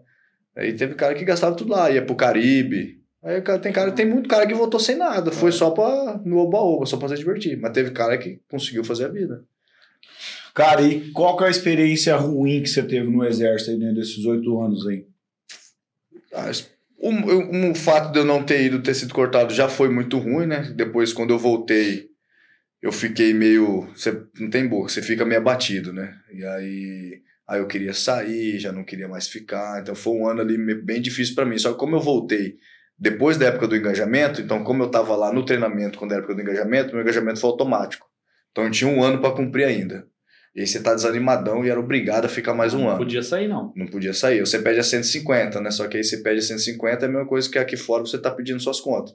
Você sai sem direito nenhum. Sim. Então não vale a pena. Já tem pouco ainda, você sai Já sem tem nada. pouco, aí você vai sair sem nada, não, não vira. Então nesse um ano foi o período assim, que eu tive para trabalhar minha cabeça, né? E aí depois poder continuar. Até, até porque eu fui sair de lá em dois mil e dezessete. Então nesse um ano foi o prazo que eu tive ali, conversei com muita gente. Você conhece muita gente, pô, os, os sargentos mais velhos principalmente, sabe? Te, te orientam muito. Então você conhece muita gente bacana lá dentro. E é como eu costumo falar, assim como no jiu-jitsu e no exército, a amizade que você faz lá dentro ela é diferente de qualquer coisa que você faz aqui fora, né? Então, pô, eu conheci, cara, fiz amizades lá ralando no campo, entendeu? Então o cara sofrendo as mesmas coisas que você tá sofrendo, tendo que dividir. Às vezes você tinha um copo d'água desse aqui para dez pessoas tomar. Todo mundo tinha que tomar. Então eu tomava um golinho, ia passando, ia passando. E todo mundo toma. Cria uma irmandade. Cria uma irmandade. Assim como no jiu-jitsu. Por quê? Pelo fato de ser uma luta agarrada e você tá constantemente com muito contato com a pessoa, até você comentou em elo, um negócio de equipe, então você cria uma amizade, é diferente. Com o próprio adversário. Com o próprio adversário, com o seu, com o seu colega de treino, entendeu? E, e no exército é assim também. A sua amizade ali dentro é, é diferente de, de, ah, de um amigo... Eu, meus amigos do exército eu considero mais do que meus amigos de infância. Hoje, eu não converso com meus amigos de infância. Muito pouco. Não tenho contato. Mas com o pessoal do quartel eu converso. Tenho um grupo até hoje. E quando que as duas coisas se encontraram na sua vida? O exército e o jiu-jitsu se encontraram? Foi lá dentro. Na verdade, eu, come... eu comecei a treinar jiu-jitsu porque eu apanhei de um cara lá dentro. A gente garante as histórias. Fala aí então, cara. A gente, na verdade, lá dentro a gente tinha um... entre aspas, assim, um clube da luta, né? E aí, pô, chegava geralmente sexta-feira é meio expediente, né? Aí acaba meio-dia. Aí sempre meio-dia a gente fazia um churrasco, tomava uma cerveja. Quem fez, fez. E aí a parte da tarde, né? O pessoal ia todo mundo embora, aí ficava só cabo soldado. Aí quando fica só cabo soldado junto, onde já acontece... Luta clandestina. Ó, quando luta os gatos saem... Lutas clandestinas. Como é que fala? Deu alteração no plantão. Deu alteração, alteração no plantão, bem isso. Tinha, tinha aposta também? Não tinha aposta. Era só pra ver quem ganhava. Era só pra ver. Era, era, era mão livre? A aposta era o bril, né? Vamos dizer assim. Né? Não, tinha, não tinha uma técnica. Não, não, não era tinha, clube não tinha do jiu-jitsu. É, não, mas isso, era mão livre. É, não, a gente Pela lutava... Não era o jiu-jitsu em si, mas também a gente não saía no soco, ah, né? Entendi. Então era tipo aquela era brincadeira... Olímpica, mas é, tipo aquela brincadeira de criança... É. Quer dizer, tipo, vai fazer pediada. Isso, mais ou menos isso. Então, pediada, para. Isso, eu já ficava amassando o cara ali até o cara não aguentar mais. Não tinha tempo, não tinha nada. E era na areia. E ficaram ali. E aí, daí o cara pegou e amassou sua cara e na areia. Ele, numa, numa perna, o cara me deu um armlock ainda. Só que assim, naquela época, nem ele sabia o que ele tava fazendo. Né? Conseguiu Deus. pegar meu braço e levou. E aí, na época, eu já, eu já era cabo antigo, cara. Eu era... E foi um soldado. Que não, e foi um cabo também, só que mais moderno. Só que aí, você fica louco, cara. Ofendido. Eu não aceitei. O bril. Não, o bril. É o bril. Quem tá valendo ali é o bril do, do, do, do cara, né? Do, Porque tem toda uma hierarquia ali dentro. Sim, você perder pra um cara, né? Mais moderno, aí fica ruim, pô. E aí? E aí, na época, meu cunhado tinha acabado de começar a fazer jiu-jitsu. E aí, ele me chamou pra ir fazer uma aula. Pô, aí eu fui. Fui, gostei. E tô até hoje, não consegui revidar, mas... Eu não adiantava, faixa roxa. Esse é o objetivo final, né? Não era disputar o Mundial, era devolver a... Era lá dentro. Cara, desse início que você, né, começou no jiu-jitsu por um, tipo, tentando uma revanche, vamos dizer assim, passava na tua ideia, cara, você participar do Mundial? Nunca. E não, como mas... que foi estar lá no Mundial? Cara, uma experiência única. Foi, foi você e mais quem daqui? Daqui de Maracaju, foi eu e mais dois alunos meus. Né? É. Classificaram ou se for só para participar? Classificaram, porque na verdade foi assim. A gente teve o Campeonato Brasileiro em agosto, o Brasileiro Centro-Oeste, que foi em Campo Grande, né? Nesse Campeonato Brasileiro, o presidente da federação, ele fez uma seletiva. Então, toda a categoria, toda a categoria tinha uma seletiva, né? Então, cada um se inscreveu na sua. Para poder ir para o Mundial, você tinha que ganhar a seletiva. Então, eu primeiro ganhei a seletiva, né? Meus alunos também ganharam, e aí a gente embarcou para o Mundial. Só que não necessariamente você tem que participar de uma seletiva para você montar lutar o Mundial. Se eu tivesse dinheiro para bancar, era só pagar e chegar lá e lutar, entendeu? Então, como a gente não tem essa condição, sim, aí você tem que se dispor disso, né? Então, a gente entrou na seletiva e nós entramos na delegação sul-mato-grossense de jiu-jitsu. Inclusive, foi campeã por equipes no Mundial. Muito legal, cara. Caramba, legal, cara. Por equipe legal. A gente foi campeão. E aí a delegação tem um apoio lá, um patrocínio, alguma coisa? É, aí eu já meio por fora, né? Eu sei que, assim, fazendo parte da seletiva, é, a gente ganhou a passagem do ônibus, né? Então, aí o hotel e a inscrição no campeonato foi por nossa conta. Hum. Mas pelo menos o custo ali do, da viagem a gente não teve, né? Então, acredito que tenha ganhado ali da, da Fundesporte, né? Alguma coisa da prefeitura, para poder ter, ter o ônibus. Foram três ônibus, foram, se eu não me engano, foi mais de cento e sessenta atletas, foi muita gente. Do Mato Grosso do Sul. Do Mato Grosso do Sul. E foi Rio de Janeiro capital mesmo? Rio de Janeiro capital. Aí você chegou lá, tá, você teve quantas lutas? Fiz duas lutas. Duas lutas. Tinham sete caras na minha categoria, era pra ter feito três. Aí a primeira eu ganhei por W O, o cara não apareceu, e aí fui direto pra semifinal. Na semifinal eu finalizei meu adversário com um estrangulamento da, dos cem quilos, e aí na final eu perdi por uma queda. Quer dizer, tomei uma queda. Eu tenho um problema, um grande problema, que eu confio muito no meu jogo por baixo, né? Que é o fazendo guarda. Eu gosto muito de fazer esse jogo. Tanto que geralmente eu começo já puxando pra guarda. E aí, quando a gente começou a luta, que eu engatei ele pra mim poder puxar, o que, que ele fez? Ele meteu a mão na minha perna. Quando ele meteu a mão na minha perna, eu sentei. E isso deu dois pontos de queda pra ele. Por ele estar segurando a minha perna, caracterizou que ele me derrubou. Entendeu? E aí depois eu tive o tempo para correr atrás e não consegui é, poder inverter na pontuação. Então eu perdi por, por essa, vamos dizer, bobeiraça. Experiência, né, cara? Isso aí é dentro do jogo, né? Acredito que dentro de todo esporte aí você sim, vai sim. tendo essa vivência aí, né? O, acho que foi o Murilo que comentou um negócio que eu fiquei pensativo e impactado, que você falou, pô, no esporte coletivo você toca a bola pro exato. Colega e relaxa. Exato. Né? Lá no futebol eu sou goleiro, então é como se cada tempo em tempo que o goleiro atua. O resto é o... Como que é a preparação de uma parada que é você e você? Para ir para o Mundial. Cara, como que eu fiz? É, além do... Na verdade, assim, eu não me preparei especificamente para o Mundial, né? Eu venho treinando há muito tempo, eu não paro. Tanto que eu voltei do Mundial, agora tem mais dois campeonatos em novembro e eu não paro de treinar. Eu estou treinando, o meu, o meu treino ele é constante.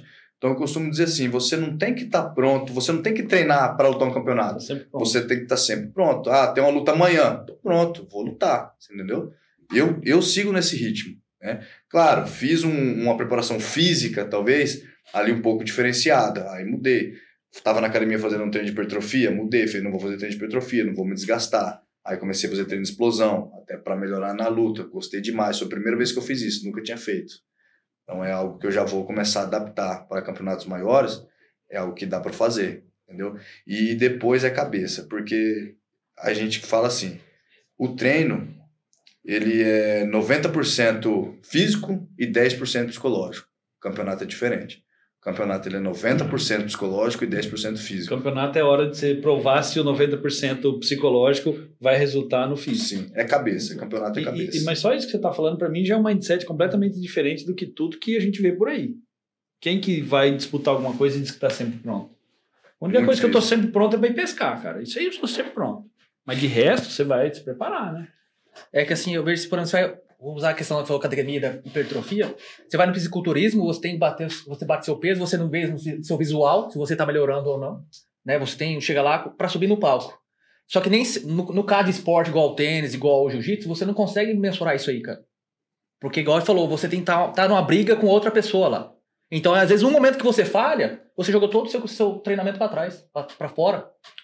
Entendeu? E aí acontece, esse, essa questão aí é... Por mais que você treine, se você não colocar seu nível acima, E no caso dele, como é que ele coloca o nível dele acima se ele não lutar com pessoas melhores que ele? É, tem isso também. Você entendeu? entendeu? Então ele precisa subir o nível da régua dele para poder também melhorar o nível e dele. E outra coisa também, tem muito do jiu-jitsu, ele não falou aqui, eu quero puxar que a gente tem convívio com o atleta, tem muita provocação também, né, cara? Ali na luta, ali, né, o cara falar um negócio no ouvido. Acontece? O cara pegar ah, e dar uma, uma, uma raspada de lapela no olho do cara. Lapela é a, é a manga da camiseta, da, do, do kimono que dá uma raspada no olho. O cara enfiar um dedo no ouvido. Isso é jogo sujo, no caso. Cara, mas tem de tudo, né, cara? Porque, não pode assim, isso, se o árbitro é, ver. Se o árbitro ver, não. É, mas... Não, tem coisa, por exemplo, assim, tem coisa que é jogo sujo, mas que é válido. Entendeu? Por exemplo, crossface. Eu não gosto do crossface e, e falo pros caras, no treino eu não quero que faça. O que, que é? O que, que é o crossface? Quando você tá nas costas do seu adversário, o certo é você encaixar o mata-leão com a cana do seu braço no pescoço. Mas eu posso meter na boca dele se eu quiser, que nem a gente fala, do ombro pra cima é pescoço. Se eu quiser meter a cana do meu braço no nariz do cara e quebrar o, braço, o nariz do cara, eu posso fazer. Você entendeu?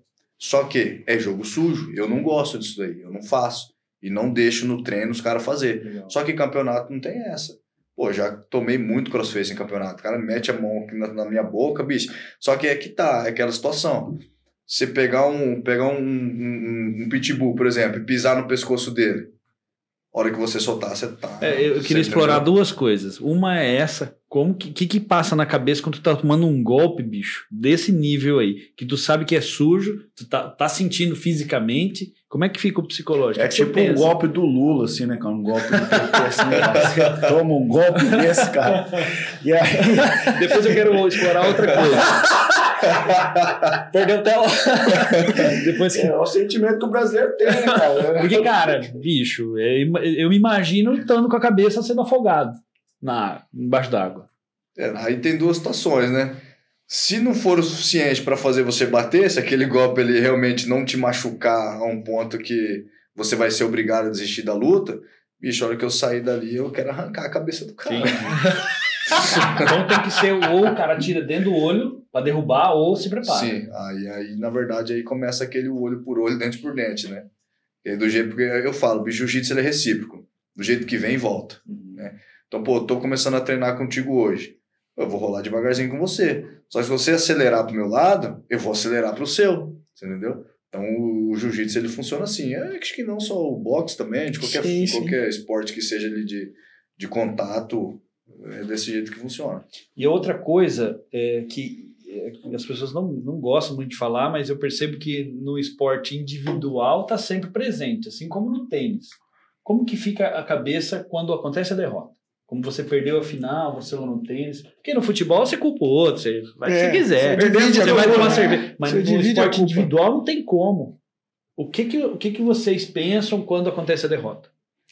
Eu acho que depende muito. Qual é a reflexão que você faz? Tem derrotas e derrotas. Esse que depende muito da situação. Pô, tem derrota que... Esses tempos atrás, eu fiz duas lutas com um cubano.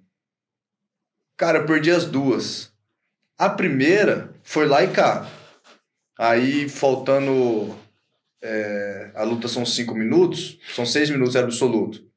Com seis minutos de luta, eu já não tinha... Com cinco minutos de luta, eu já não tinha mais gás. E aí, tipo assim, me entreguei, sabe? Pô, não aguentava mais. Você reconhece. Eu reconheço que me entreguei. Na segunda luta, eu não consegui fazer nada. O cara foi muito superior do início ao fim, você entendeu? Então, bicho, eu saí dali com a cabeça... Pô, eu fiz o que eu podia. Legal. Mas também com o cubano, né, cara? O cara, cara luta cara pra sobreviver lá, velho. É o duro quando você sai da derrota e pensa, fala, pô, eu podia ter feito mais. Isso que eu falar. Você é. não entregou tudo lá. Esse é o pior sentimento. Esse é o que mais incomoda. Ah, acontece da mesma maneira. Tem dia que você tá, tá, tá lutando, mas assim, o tênis é assim relativo, porque esse cara é, é um centímetro, a bola saiu, saiu, cara. Entendeu? Você fez, executou da maneira que você queria. Tem sorte nisso. Entendeu? Mas por um, por um centímetro a bola saiu, você perdeu o jogo pro aquilo ali. E às vezes você tá jogando muito melhor que você tá acostumado a jogar, mas ao mesmo tempo, igual o Murilo falou, às vezes você tá abaixo do que você estaria jogando. Tá, mas no tênis tem sorte. A bola bateu, mas e no boxe? Tem sorte? Pô, o cara deu a sorte de não, a bola bateu. Treina bastante. Não tem. No, no, no tênis vai lá, né? Cara, do boxe é sorte só se o seu adversário passar mal, né? É, alguma coisa assim. Tanto, tanto é que o tênis fala assim, um... é, vence, vence quem... errar menos. Ah, é difícil entendeu? falar em sorte no esporte, é difícil falar. assim.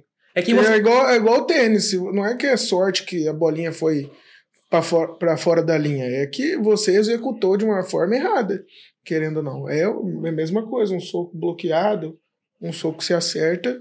Você treinou para aquilo, né? Quando, aquilo. Quando você vai para um campeonato de boxe, você torce pro seu adversário não ir? Não.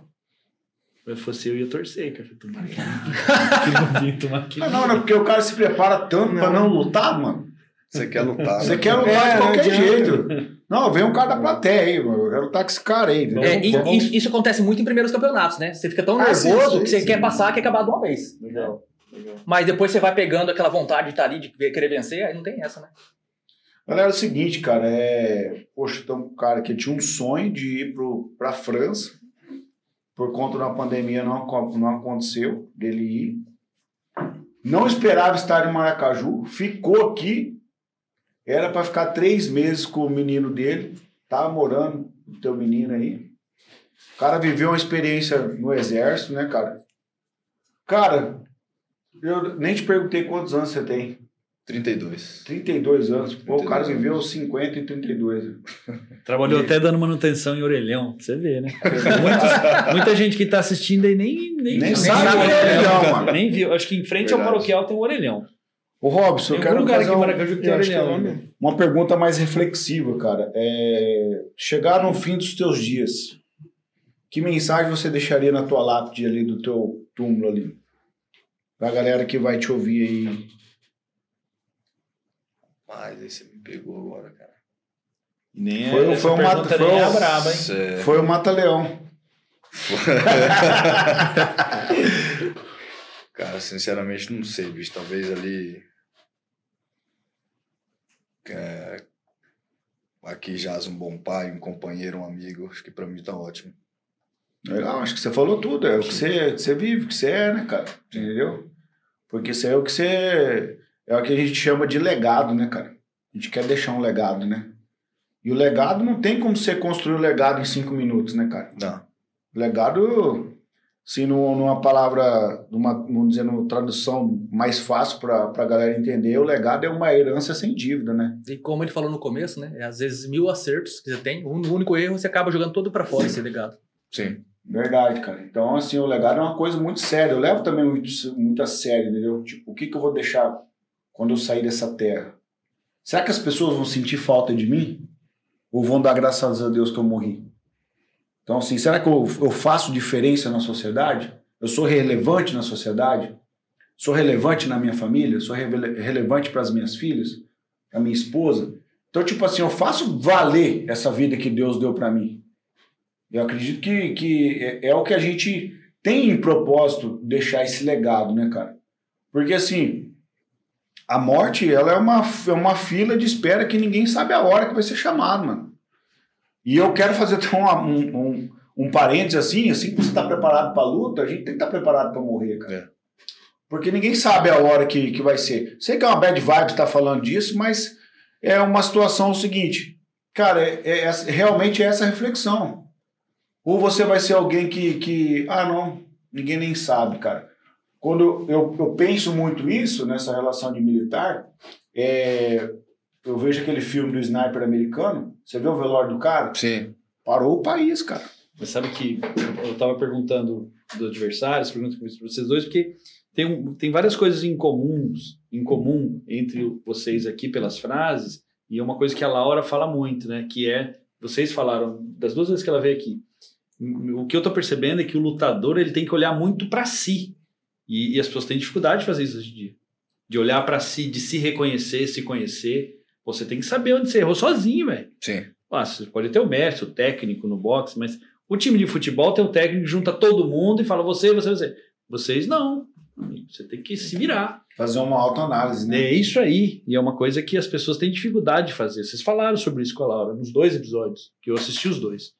Então, eu tô achando muito, muito produtivo isso da luta. São visões que eu, por exemplo, não tinha.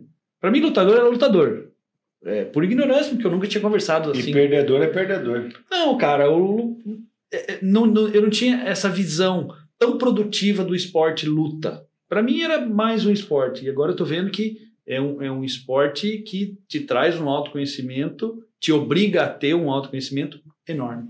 E, na verdade, assim, ó, uma autossuperação é, autossuperação é constante. Por exemplo, quando eu comecei a competir, a minha maior dificuldade em competição era o fato de eu não ter meu mestre do meu lado. Porque, como eu treino aqui, não adianta eu chegar numa luta... Por exemplo, o Murilo vai lutar. Você chega lá e fica mandando ele fazer as coisas. Você não sabe o que, que ele sabe fazer. Você não treina com ele. Então, não adianta, você entendeu? Então, ele ia assistir as minhas lutas, porém, não tá ali gritando pra mim. E aí, o que acontecia? Eu ia lutar com o meu adversário e ele tá com o mestre dele lá dele. E toda vez orientando o cara. Faz isso, faz aquilo, eu fazia uma pegada, faz isso, faz aquilo. Pô, e no começo me atrapalhava muito. Depois eu tive que pegar pra mim, fazer o quê? Falei, bicho, eu luto contra dois caras. Eu luto contra o cara que tá ali na minha frente e luto contra o cara que tá lá fora. O que que eu fiz? A minha dificuldade passou a ser meu ponto forte. O que acontece? Quando eu vou lutar com um cara e o mestre dele tá lá de fora orientando ele, eu começo a fazer tudo ao contrário daquilo que o mestre dele tá falando. O cara tá te dando as dicas é, pra você dar o contra-golpe. Do que, que ele vai fazer. Você e tá aí vendo? Eu entendi o seguinte... Quando você tá ali dentro, corrido lá fora, você não tá ali dentro. Por que que acontece? A partir do momento, eu gosto de fazer guarda, tô embaixo, o cara tá em cima de mim. Ele tá orientando o cara a tentar passar a guarda. Eu vou fazendo o movimento, eu tô ouvindo a orientação do cara, do mestre dele. Eu já sei o que, que ele vai fazer. Eu faço o movimento ao contrário, entra aquele lance do xadrez, de novo, eu engano o cara, faço o movimento, põe ele pra baixo. Quando eu ponho ele pra baixo, eu escuto o cara falando lá, putz... Bicho, já era. O cara que tá ali embaixo não faz mais nada. E o cara lá ficou quieto. Mas é, pô, é mais, é mais difícil, né? Você tá ali lutando e convido... Mas eu tive que aprender, igual eu falei, é autossuperação. Eu tive que aprender a lutar dessa forma. Isso dá pra tirar até um exemplo pra vida, né, cara? Não, isso é legal, porque, na verdade, assim, nenhuma das vezes a história vai se repetir, cara. Não. Toda vez que você for entrar em algum lugar pra você competir, sempre vai ter algo diferente. Nunca vai ser o mesmo padrão. Sim. Aí é igual o Alex falou, a questão do autoconhecimento. O que te traz isso, essa experiência? É você se autocorrigir mais rápido. Tá, de você tá, tá, tá em tempo de você conseguir reverter uma luta, que coisa que você não conseguiria fazer antes. Mas o que me marcou muito foi ele falar ali, cara, tipo, quando você tá fazendo uma parada e você tá dando ouvido para as outras pessoas que elas estão falando de fora, você não tá ali dentro. Quando a gente começou o café, eu ouvi muita muita merda, cara. Ah, o que, que você quer fazer isso aí, cara? Isso aí é coisa de cidade grande. Vocês querem ficar, vocês querem ficar famoso? Vocês querem ganhar dinheiro? Vocês querem aparecer? E aí, por um tempo, cara, eu, eu liguei um botão mudo, tá ligado? Foi o que ele fez, cara. E eu, que as pessoas falavam, fazia tudo ao contrário. Entendeu? E eu pegava pra mim e falava, não, é que eu vou fazer mesmo, mano. Entendeu? Por quê? Porque se eu tô aqui dando ouvido porque as pessoas estão falando lá fora, eu não tô aqui. Entendeu? E aí, graças a Deus que eu, não, que eu parei de ouvir as pessoas, porque hoje eu não estaria aqui com você. E esse tempo da sua vida que você tá dando pra nós, nunca mais vai se repetir. É o que eu falo quando eu conheci o Tamioso. É, a gente não, não se conhecia e a gente foi tomar um café junto. Eu lembro que no final da conversa eu agradeci. Ele foi obrigado pelo seu tempo que você me deu, da sua vida. Porque nunca mais esse tempo vai se repetir. E eu dei também um tempo na minha vida para ele. Então, cara, isso me marcou muito, cara. É, é o que você tá falando. A gente parar de ouvir quem tá gritando lá fora. A menos a gente... que seja o seu mestre, né? A menos que seja alguém que seja importante. Isso! Você. Não, não, não. Eu falo assim, ó, é, é, é gente que tá cagando pra você. Claro, claro, não tá sim. No seu time. Entendeu? A gente que não tá no seu time. Gente que tá no seu time, sim, com certeza. Ô, Xandó, e hoje a gente tem o ouvir, ouvir de fato, e eu percebo que os teclados, eles tornam as nossas mãos verdadeiras metralhadoras de criticar, né? Porque eu garanto que lá no feed do café, nesses negócios que vocês falam, YouTube... Instagram deve ter um monte de negócio. Ah, com certeza. Até quero fazer um desabafo aqui, mano. São dedos que os viram metralhadoras. É, né? Por exemplo, a gente haters, levantou aquele lance do Hector lá, cara. Até fazer um desabafo seguinte, cara. Gente, cara, a gente, a gente é pai, a gente é família, cara. A gente tem sentimento, a gente quer fazer alguma coisa para as pessoas porque a gente se coloca no lugar do outro. Quando a gente se coloca no lugar do outro, a gente entende a dor do outro. Então, geralmente, pessoas que vai lá no meu direct, ou vai no direct do café e fala alguma coisa, tipo, a gente querendo tirar proveito do Hector, mano, você tá louco, cara. A gente não tem intenção nenhuma de tirar proveito disso, cara. Então eu tô fazendo esse desabafo, cara, porque a gente aqui é, é ser humano, né, cara? E às vezes a gente irrita isso, cara, sabe? Mas não quer tirar proveito político nenhum disso. É, mas é simples, Xandó, que assim, é só pedir pra pessoa assistir o episódio, cara. Porque ela, a gente sabe o que rolou aqui, cara. Todo mundo ficou impactado com a história do cara.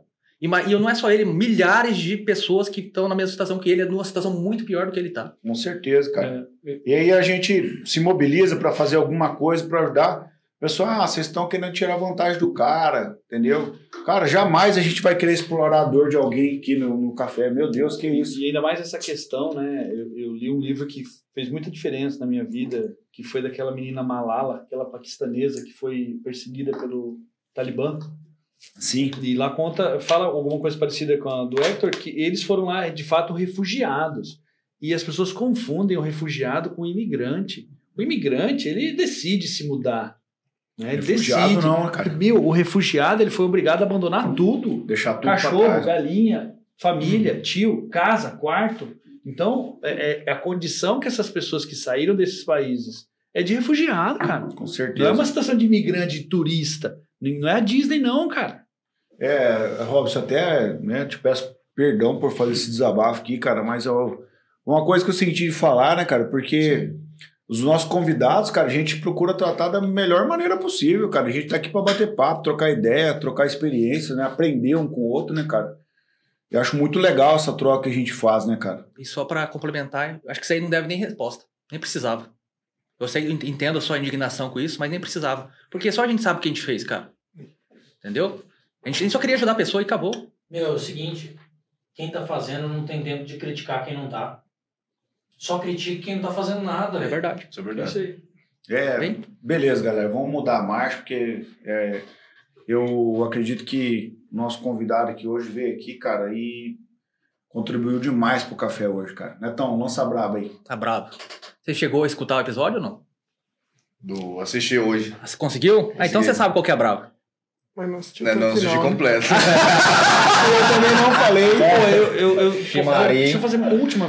Prometo. Faça, faça. Só, só para não, não, não passar em branco esse, esse contexto do passado, do presente. E o que é que você enxerga é, para frente, você como competidor? Para onde que você vai agora? Perguntei como que você veio parar aqui e agora? Para onde você vai? Seguindo uma linha. Qual o teu plano? Eu tinha um sonho, que era ir para a França. Não deu certo. Desisti desse sonho, né, para seguir o jiu-jitsu. Depois que começou a dar certo, e começou como uma maneira de eu, né, ter uma renda. Hoje é meu estilo de vida. Então, daqui para frente, assim como você disse da árvore, né, da, da, castanheira. da castanheira, nunca pensei em ficar em Maracaju. Hoje meus planos são ficar em Maracaju. Legal. Né, e crescer, divulgar muito mais o esporte aqui na, na nossa cidade. Legal. Fala aí, Netão.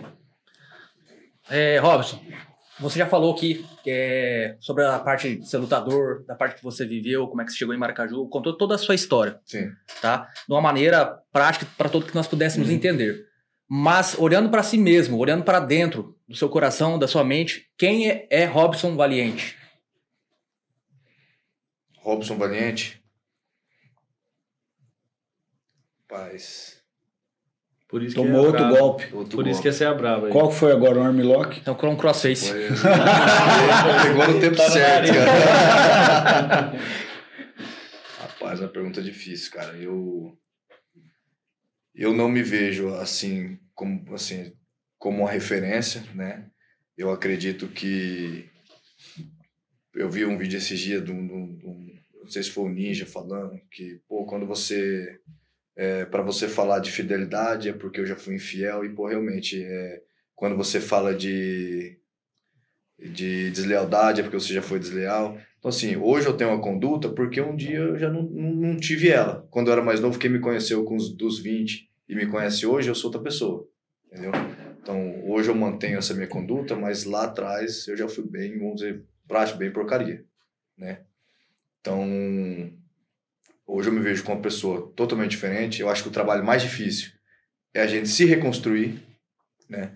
Então, estou tentando aqui na, em Maracaju fazer uma história legal. É, não é, o, o mais fácil, eu acredito que seja você atingir aquele ponto. Como você falou do legado, construir um legado é fácil, né? O difícil é você manter ele. Assim como você ter sucesso é fácil, o difícil é você se manter no topo, né? Fazer filho é fácil, difícil é você criar, você criar adultos, entendeu? Decentes. Mas isso é... Então, eu sigo nessa linha de raciocínio. Hoje eu quero aqui fazer um trabalho que eu possa deixar, como você disse, algo, né, para quem ficar para trás, e não só realmente ser mais um João Ninguém que passou aí, ou um cara que não tem importância, alguém tá comentando, sabe? Não, esse cara aí deixa quieto, vamos deixar para trás. Então, hoje eu me vejo nessa busca ainda. Não, não sei te dizer quem é o Robson Valiente hoje, mas eu acredito que eu tô numa transição de uma busca, assim, de, de fazer algo melhor. Muito legal, bom, cara. É, pô, isso aí. Legal, hum. Mandou base aí, porque é, foi muito humilde, né? E se definiu como, é, se fosse no jogo, né, Loaud lá, né? Em construção, né? Sim. Legal isso aí, cara. Robson, eu vou passar para os nossos queridos brothers da mesa, eles vão dar as considerações finais, e aí depois eu passo para você, beleza? Perfeito. Murilo Alves, cara, nosso convidado que tá à mesa hoje, suas considerações finais do app aí. Cara, é, fiquei muito feliz de saber a história mais a fundo do Robson, que a gente já se conhece, né? Ele entrou, na, vamos supor, na, na minha vida no momento certo, porque a hora que o Thiago abriu a empresa, eu tava vindo da quarta cirurgia e precisava de alguém para treinar. Aí, só que tem alguém, é, alguns aqui em Maracaju que sabe da luta, sabe, de luta, assim. Só que não tem a conduta que eu quero conviver. E eu tava nessa busca, quem que eu vou colocar com a mesma afinidade e com o mesmo perfil do Thiago, né? Porque ele abriu empresa, ficou muito cheio de serviço, não tava dando para encaixar, né? E a gente sabe que competição você tem que ter o negócio certo. Não é assim, às vezes dá, hoje, às vezes não dá, entendeu? É certo. Aí o Robson apareceu e a gente, a nossa afinidade foi quase instantânea. É isso.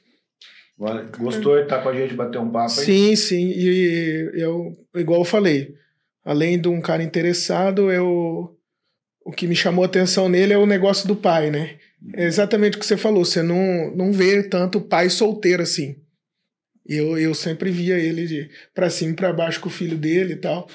E isso me interessou muito. Eu falei, não, eu, é esse tipo de pessoa que eu preciso, né? De caráter, muito. Exato. Legal. Muito bom estar com vocês. Alex Meloto, considerações finais do app. Você sempre fala que quando tem episódio, quem mais aprende somos nós, né? É, quem mais ganha somos nós, né? E hoje está sendo mais, mais impactante do que o normal, porque a gente está falando de esporte, do esporte individual, e... e... Eu, eu lembro do, do, da luta ser um esporte preconceituado, né? Ah, porque lutador, porque brigão, porque não sei o quê. Isso é uma fase que passou e hoje você vê vocês falando aqui de um esporte de autoconhecimento, de um xadrez humano. Então é uma, é uma, uma visão completamente diferente. Saiu da briga para a luta. Exatamente. Claro que tem contato físico, que tem sangue, que tem orelha zoada aí, né? Mas é muito mais do que isso. Então, para mim foi muito bom, uh, foi esclarecedor e enriquecedor, é, tanto do depoimento de vida, é, é, quanto do esporte que vocês trouxeram aqui. Muito obrigado. Osmar Neto. Pegando a fala do Murilo ali, é, Ray Dalio, no livro dele, Princípios, ele fala que sempre escolha as pessoas, sempre escolha as pessoas com quem você vai conviver o resto da sua vida. Isso serve para tudo, cara. Desde a pessoa da sua amizade, quem você vai colocar dentro da sua empresa. Porque quando, que acontece? Quando, quando você faz isso, você tem um relacionamento para a vida toda, você quer, quer o bem daquela pessoa. Você não quer usar aquela pessoa como uma peça. Ela, ela é peça da sua vida. Ela vai fazer para somar da sua vida. E aí, nesse sentido, aí tá voltando para a questão do Robson agora, é, assim como você chegou, e voltando a falar que o, que o Alex falou, questão do xadrez humano, você veio para o Maracaju com as peças do jogo quase perdidas. Com um sonho lá, você perdeu um peão, perdeu uma torre, perdeu um bispo ali, você estava quase em checkmate, né? Mas as peças, aí você foi com paciência, com perseverança, você foi raciocinando o jogo, né? E hoje você está dando a volta por cima. E quem está a ponto de dar o checkmate hoje é você, porque você tem tudo na mão para fazer isso. Parabéns pela sua história, pela sua humildade, né? Você se colocou como falho aqui, como cidadão, cara, que errou, que teve uma conduta lá atrás não muito boa, mas agora se colocando em prontidão para melhorar cada dia mais. Se persista aí no, no, seu, no seu caminho, cara. Você tem tudo para dar certo aí. Parabéns. É. Cara, é o seguinte, né? Na linguagem da luta, né? Hoje eu tô de frente com um cara aqui que tava tomando um abafo ali. E aí, numa posição cem quilos, o cara conseguiu fazer uma raspagem. E aí fez uma raspagem da vida, né, cara? Tava um cara que tava embaixo, sem perspectiva de vida, vendeu a casa, vendeu o carro, fazendo um plano. E aí, é, você olha pro ex ali, quando você sai da rota, teve que recalcular a rota. e se reinventar dentro de Maracaju, né? Parabéns por você ser, cara, uma pessoa do bem, um cidadão, um cara admirável. Isso que você faz, cara, com o teu filho, cara, é... Pô, já me ganhou já, né? Isso aí é admirável. Poucos caras no mundo que eu conheço que fazem essa, essa dedicação de, de criar o filho. Como eu disse pra você, você que vai ser o maior beneficiado disso. Vai deixar um, um legado pra ele, né, cara? Isso é honrável, vamos dizer assim, né, cara? Desejo pra você toda sorte, cara, de bênção aí na, na tua empreitada. Acredito que você é um cara que... A palavra que te define hoje é... Você se refez. Mais ou menos igual a, a, a, a Fênix se refaz das cinzas, você se refez, cara. Então, é... Eu desejo pra você, como eu disse, toda sorte de bênção e que você voe voos altos. E muito obrigado, cara, por compartilhar com a gente a tua história, né? A tua luta, né, cara? Literalmente a tua luta de vida. Parabéns, cara. Muito obrigado. Eu, pô, quem agradece sou eu. É, eu tenho, assim, esse jeitão meio marrento, mas essa cara de, de bravo, mas sou mole pra caramba. Tô quase chorando aqui. Mas é, agradeço de verdade a oportunidade que vocês me deram, né? De vir aqui, poder contar um pouco da minha história, né? É, o pessoal de Maracaju me conheceu um pouco melhor. Agradeço mesmo. A Murilo, a força que tá me dando. Tem... bastante pessoas que estão me ajudando, né? Então só tenho a agradecer mesmo. Muito obrigado a todos vocês. Valeu, a gente que agradece. Verdade. Galera, se você chegou até o final aqui desse episódio, né, eu quero pedir para você aí se inscrever no nosso canal no YouTube, né, cara, né, chegou aí, dá o like, mano. A gente tem vídeo aí com mil e quinhentas visualizações, mil e poucas visualizações, três likes. Pô, mano, você curtiu a história, velho? Dá o like aí, velho. Solta ativo, o dedo no like. Ativa o sininho. Ativa o sininho, né, cara? Comenta aí, cara. Ó, gostei pra caramba, cara. Né? Não gostei. Né? Fala alguma coisa aí. Não precisa nem assistir, mas vai lá e dá o like, né? É. Não, assiste aí, pô. Assiste aí. É, estamos em todas as plataformas das redes sociais, social medias, é, Spotify, Deezer, TikTok, Facebook, tudo que tiver aí no... É, a gente só não tá no Twitter, mas daqui a pouco a gente vai para lá também. Então segue a gente aí, solta o dedo no like. Muito obrigado, um abraço. O que, que o nosso convidado merece, Osmar Neto? Uma salva de palmas, né? Valeu, galera, estamos encerrando.